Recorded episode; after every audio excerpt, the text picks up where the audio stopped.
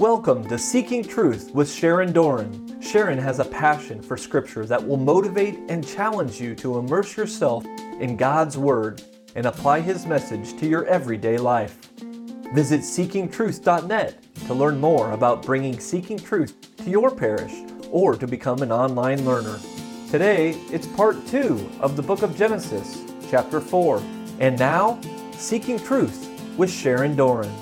God has given them a wonderful gift in marriage, male and female, open to life. He gives them the opportunity to procreate, to become co creators with the Almighty God. Man donates the seed, woman will donate the egg. God will breathe his own breath of life and make a new spirit, a new baby, a new child, a new, a new person. It's very Trinitarian. And they're in this one flesh clinging. And for that one split second, for that one moment in time, they are actually imaging the Trinity. They are reflecting the Almighty God. And for a moment, time must have stopped. It was so sweet. It was like they were with God again, and they felt as though they had never left Eden or God's presence, and that all was well in the garden. And that's what marital love is it is a gift, it's a reflection of God. And for a moment in time, you know that everything is well in the perfect marital love that's pure and holy and good and true. It's a gift from God. And Nine months later, a third and unique person spirates out of their love. A baby is conceived and born. So, the gift of marital love from God is when two persons become one person in united flesh, open to three persons. Very Trinitarian. And in their one flesh clinging, all was right in the world. And I know you know that. You've had those times in your marriage where you came together in the most holy, perfect, pure way, and you were in Eden for a moment, and all was right in the world and then you wake up, right? and then, and then, and then, and then what? Back to reality. They live in a fallen, disordered, broken world, and they're wounded by sin. They are the first exiles, they are the first immigrants, banished, they are the first exodus, the first departure now, Adam knew Eve, his wife. And in the Hebrew, that is yada. And that's the, the marital embrace. It's the most intimate relationship, the marital embrace that is good, pure, holy, where you really know, you have knowledge of someone else, biblical knowledge and intimate knowing. And she conceived. And God must have taught them about offering sacrifice later because their boys uh, will later model this sacrificial prayer to God. But remember this they must have thought, they, all the things God said must have ran through their mind. They've been banished now. Remember, Adam, remember when God said to the snake, I will put enmity between you and the woman and between your seed and her seed, and he will bruise your head and you shall bruise his heel? I mean, Adam, like, do you think he's talking about my offspring? I was virgin woman at the time, and Satan said this, and, and now I, I, I feel something inside me. And I love this prayer, like this foreshadowing of Jesus. And Jesus is the offspring that, that God was talking about. But Eve might have thought, is this coming now? Is this, is this what's happening? And she bore Cain, and she said, I've gotten a man with the help of the Lord she realizes she has become a co creator with God. And what an honor and what a gift and what a privilege this is. With the help of the Lord, I've gotten a man. Now, scripture says nothing of the curse of her pain in giving childbirth. She didn't say, and it hurt like, you know. she doesn't even mention the pain. Because it's worth it. It's worth every minute, and you forget so fast. Ladies, if you've ever had the privilege to, to bear a child, I had four totally natural, and one I had an epidural. And it's not that bad. We can do it because the minute you hold that baby and love on that baby and nurse that baby, everything's fine.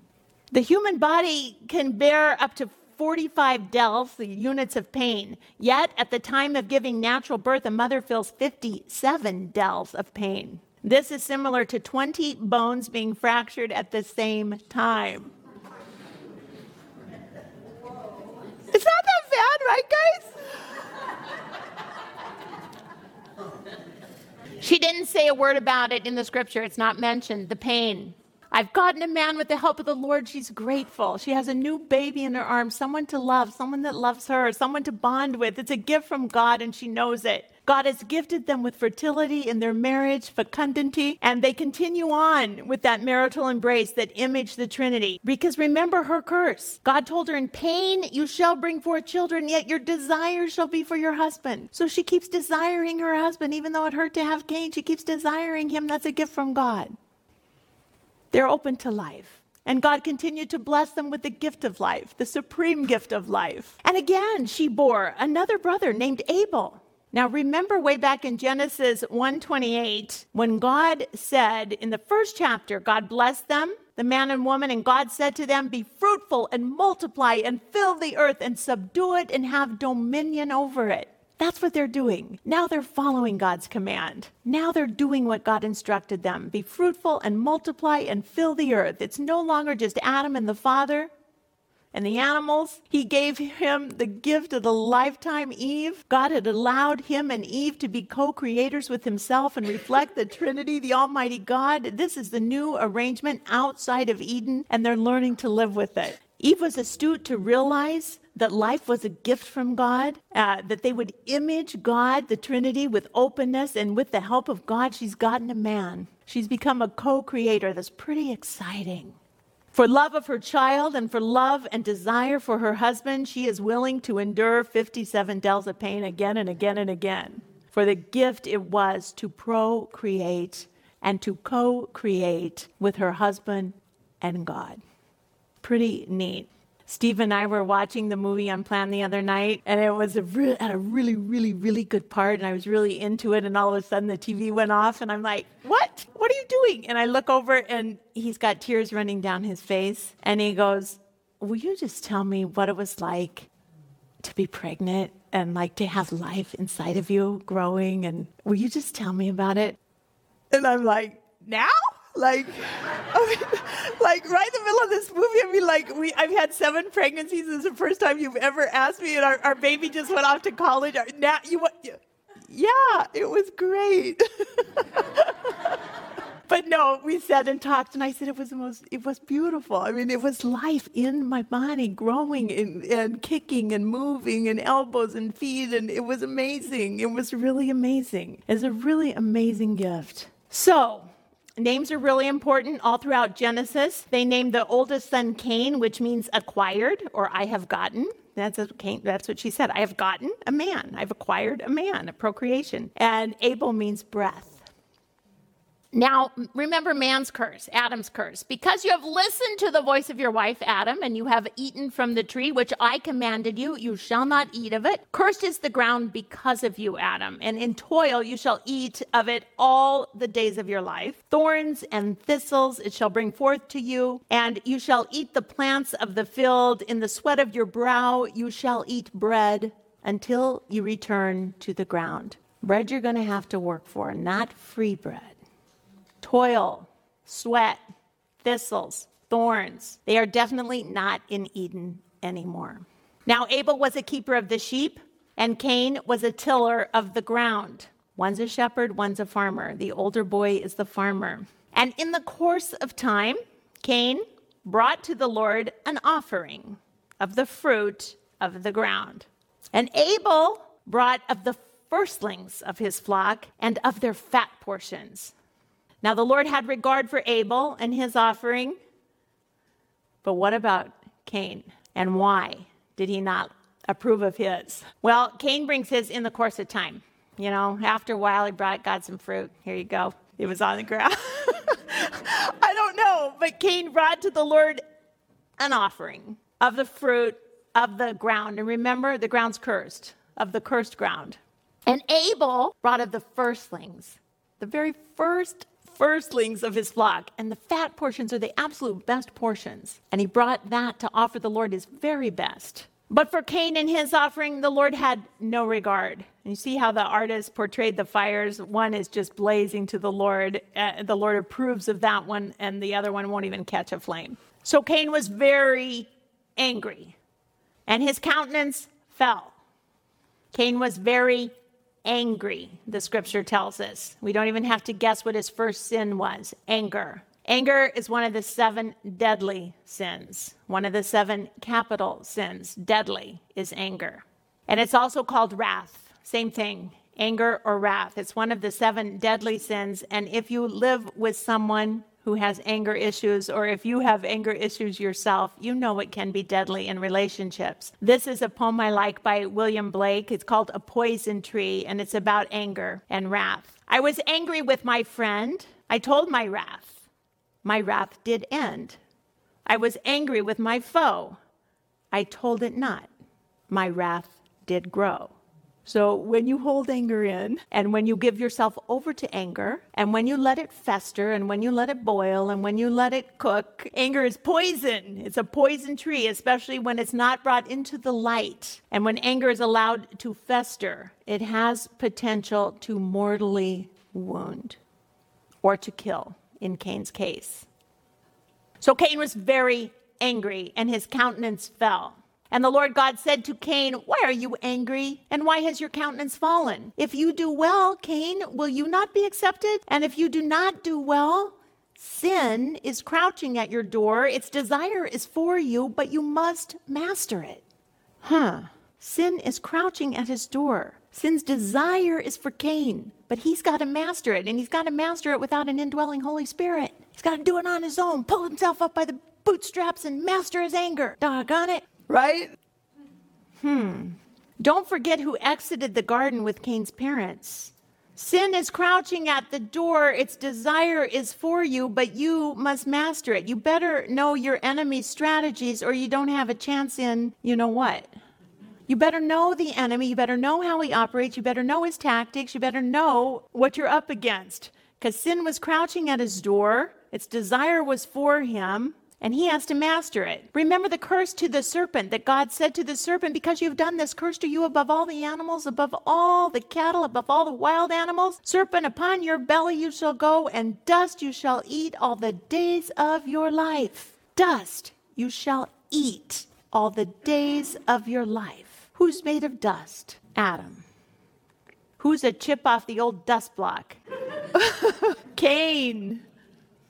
Satan's after Cain. Sin is crouching at his door, ready to devour him. He has a pet snake, right? Satan feeds on the very matter that man is made of. And Cain is a chip off the old block. And Satan would like to devour him. Why? Because maybe he's the one. Remember what his curse was? I will put enmity between you and the woman, the virgin woman. That was Eve at the time and between your seed and hers, and he will bruise your head, and you shall bruise his heel. Satan probably thinks this is the kid that's going to crush my head. This is the offspring of woman. This is the one. This is the one God cursed me and told me about. I got to get this kid. I got to crouch at his door. I got to destroy this kid. I got to devour this kid. Cain was the firstborn offspring of the woman. Satan must have said, Is this the one? Is this the one who's predicted to crush my head? I got to devour this kid. Same thing was said of Jesus with Herod, Satan working through Herod. He wanted to devour the child the minute it was born, kill all the kids, kill all the males. Satan tempted the love of Adam's life, which was Eve, and now Satan is going to tempt the love of Eve's life, which is Cain, her firstborn son, the love of her life, the apple of her eye, her baby boy. Satan hates marriage because it reflects the Trinity.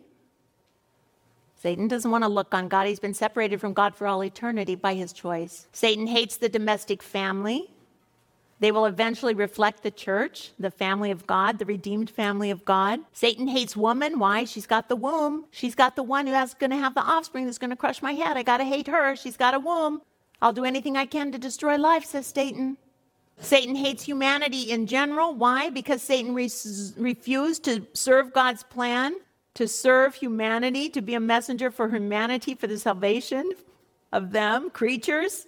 He hates us. Satan and his demons would much rather see our destruction than our salvation. And that's why they prowl the world seeking the ruin of souls to this day. In the book of Wisdom, chapter 1, we hear God did not make death. And he does not delight in the death of the living. God is only life. God did not make death. He has no part of death. God created all things that they might exist. And the generative force of the world are wholesome, and there is no destructive poison in them. Wisdom chapter 2 For God created man for incorruption. You're never supposed to die. God created you for incorruption and made him in the image of his own eternity to live forever. But through the devil's what? Envy. Through the devil's envy, the deadly sin of envy that now Cain has, through the devil's envy, death entered the world, and those who belong to his party experience it. Satan's having an envy party, a death party. And those who follow him experience his party, his death. Through the devil's envy, death entered the world, and those who belong to his party experience it. Envy is another one of the seven deadly sins. Choke that green eyed monster before he chokes you, because envy kills. Because of envy, death entered the world, Satan's envy, and now Cain has it. Sin is crouching at his door. Its desire is for Cain, but he has to master it. He has to rise above it. He can't enter into it. He has to be strong. He has to fight it. He has to know the tactics of Satan. Get it? So do we. Cain said to Abel, his brother, Let us go out into the field, brother. And when they were in the field, Cain rose up against his brother Abel and killed him. The first murder in the Bible, the first physical death, innocent blood crying from the ground. Sin is crouching at your door. Its desire is for you, but you must master it. He did not master it. He gave into anger and it gave into envy and it led to murder. It's deadly. Just like his father, God comes looking. God is so merciful. God gives him a chance to repent. Remember when he said, Where are you, Adam? Did God of the universe not know where Adam was? God knew. Now he's doing it with Cain. Perhaps a chance to repent, perhaps a chance to show a contrition of heart, something, something. The Lord God said to Cain, Where's your brother? Where's Abel, your brother? Cain said, I do not know. I don't know. Seriously? He just murdered him? I don't know. Almighty sovereign God of the universe, all knowing, omnipotent God. I don't know. Not my problem. Whatever. I don't know. Liar. He's following the liar and the father of lies. He's in his party. He was a murderer from the beginning. There's no truth in him. When he speaks, he speaks lie. That's Satan. That's his party. Cain said, Am I my brother's keeper? Yes, you are. And all of us are every brother's keeper. We could do a whole lecture on this one verse. We are all brothers and sisters because we have the same Father and we are all our brother's keeper across the entire world. We all have God the Father as our Father. So we're all brothers. And, and, and we are our brother's keeper. Uh, John Paul II wrote a beautiful encyclical called Humanae Vitae about this passage, Cain and Abel. You should look it up. Cain said, Am I my brother's keeper? And the Lord said, What have you done? Another chance, another chance to repent. What have you done? The voice of your brother's blood is crying to me from the ground. The voice, did you know blood has a voice? The voice of your brother's blood is crying to me from the ground, the cursed ground, right? The voice of innocent blood cries out loudly to God. Whenever there's an injustice like this, innocent blood cries out to God. Innocent blood on cursed ground screams out to God. And we have Abel in the Eucharistic prayer number one, a memory of him. As once you were pleased to accept the gifts of your servant Abel the just. Abel was the just one, Cain the unjust. And now, Cain, says God, you are cursed from the ground. Now, that's a double whammy. That's a double whammy from God because the ground is already cursed from his father Adam, and now Cain is cursed from the cursed ground. He gets a double double whammy. And Cain is going to have to rely now on others for food. He was a farmer. He brought the fruits. You know, he, he was a co creator in that he could grow things. Look at this tomato I made. Look at this cucumber I made. And now he, he doesn't get a farm anymore. The ground is cursed, and now it's not going to work for him. God said, even if you grow stuff, it's not going to work for you. You can't. You're not going to be able to produce anything. So he has to rely on others for food. He can't be self-sufficient anymore. Now, Cain, you are cursed from the ground, which has opened its mouth to receive your brother's blood from your hand, Cain. And when you till the ground, it will no longer yield to you its strength. You're not going to be able to grow anything. You're going to be a fugitive and a wanderer on the earth. Now, later in verse 17, we hear that uh, after arriving in the land of Nod, Cain's wife bore him a son named Enoch, who, whose name uh, he built the first city after. Cain is going to build a city of man. They were living in the city of God, but now he's going to make a city of man, it, and it's in the land of Nod. And we'll see how that goes as we continue next week. There's a painting about the land of Nod, his friends, the fugitives, and the and the vagabonds and the nomads. It means Nod means to wander, nomad or vagabond, and Nod is said to be outside of the presence of God. Josephus, the Jewish historian wrote in his Antiquities of the Jew book that the Cain, uh, Cain continued on in his wickedness in the land of Nod. He resorted to violence and robbery, establishing weights and measures to cheat people, transforming human culture from innocence and craftiness and deceit, uh, establishing property lines and building a fortified city. Origen, early church father, defined Nod as the land of trembling. He wrote that it symbolized the condition for all who forsake God. Early commentators treated it as the opposite of Eden, worse still than the land of exile for the rest of humanity. In English tradition, Nod was sometimes described as a desert inhabited by ferocious beasts and monsters. Others interpreted Nod as dark or even underground, always away from the face of God. St. Augustine will describe the land of Nod as a carnal disquietude, and he will write the city of God, which contrasts the city of God to the city of man.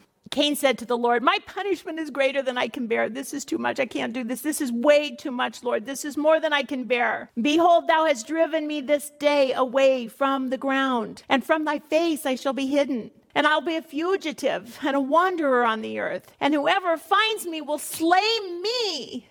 Now, is he what's he thinking about? Looking out for number one. I'm gonna get killed. I'm gonna get slayed. Whoever finds me is gonna slay me. He's looking for self-preservation.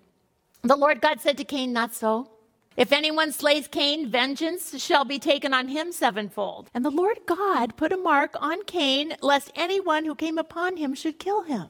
Now, God is marking Cain. God is identifying him in some way. He's marked for God in some way. And this is really super incredible and really merciful of God if you think about it. He's marking this kid. And later, we'll get a mark. We'll get an indelible seal on our forehead that can never be erased, that the angels will, will identify. It's the mark of baptism, it's an indelible seal and grace will be infused back into us, that original grace that we lost, sanctifying grace. And in the Russian Orthodox Church, what they do for baptism is they take olive oil blessed by the priest and he applies it to the child's forehead, their breasts, their back, their hands, their feet, their ears, their mouth, in order that they can dedicate their entire self to the service of Christ beautiful. And in the Russian Orthodox Church, the godparent will cover the entire body of the infant with olive oil in order to express the prayer that with that Holy Spirit's help, the infant's going to be able to elude the grip of sin from the evil one. So they take olive oil and just slather up the little body, all with oil, so he's so slippery, and it's so that the evil one can't even get a hold of him. He's just slide away with the oil of the Holy Spirit. He'll elude all sin in his life. Isn't that beautiful? The popes, the last pope said that the east and west west have to are two churches that must breathe together, two lungs that must breathe together because we both have such rich and beautiful traditions. That gives us a different image, uh, an oiled up little baby that slithers away from the snake. The Lord God put a mark on Cain, lest anyone who came upon him should kill him. So God is protecting him. Again, God the Father is a protector. He's offering protection to his beloved child, Cain. Cain went away from the presence of the Lord. And Cain dwelt in the land of Nod, east of Eden. Now, Cain didn't come home for dinner that night, and neither did Abel. And you know, Eve's probably thinking, Where are my boys? And they go out, and you can just imagine them finding his dead body. They've never seen death like this, and it's their own son that they love, and they can't find the other son. He's banished east of Eden further, he's gone. And you can just imagine what was going through their hearts and their minds, and why did we do this? Why didn't we listen? Why did we disobey God? Look what's come of this. Why did we not listen to God? And they experienced death for the first time death of a loved one. And kind of a double death because the death of Cain as well. He's gone. It's called fratricide. It's the killing of one's brother or sister. It's murder of one's own blood sibling, their family. It's an internal sin in the family. And it's a Latin word, fratricide. It's derived from the Latin words frater, brother, and side, which means kill, murder, or cause death. Fratricide. There's another word, filicide, in the Latin. It's the deliberate act of a parent to kill their own child. Filicide, Filius and filia, son and daughter, side to kill, murder, or cause death. Filicide, a parent killing their own child. Now we know the rest of the story. We're baptized, we're full of the Holy Spirit, and still in the United States since 1973, since Roe versus Wade, the United States has had 61,664,677 filicides, where a parent kills their own child. Sobering. We're no better than Cain, are we? But God has also marked us for himself. And God gives us a way out, even now, a way out of mortal sin if we bring it into the light of God, but we must repent and we must confess because sin has hardened the hearts of many, and many have rationalized that they don't need to repent and they don't need to confess because this was their choice. But Adam and Eve know differently. They know differently. Let's pray.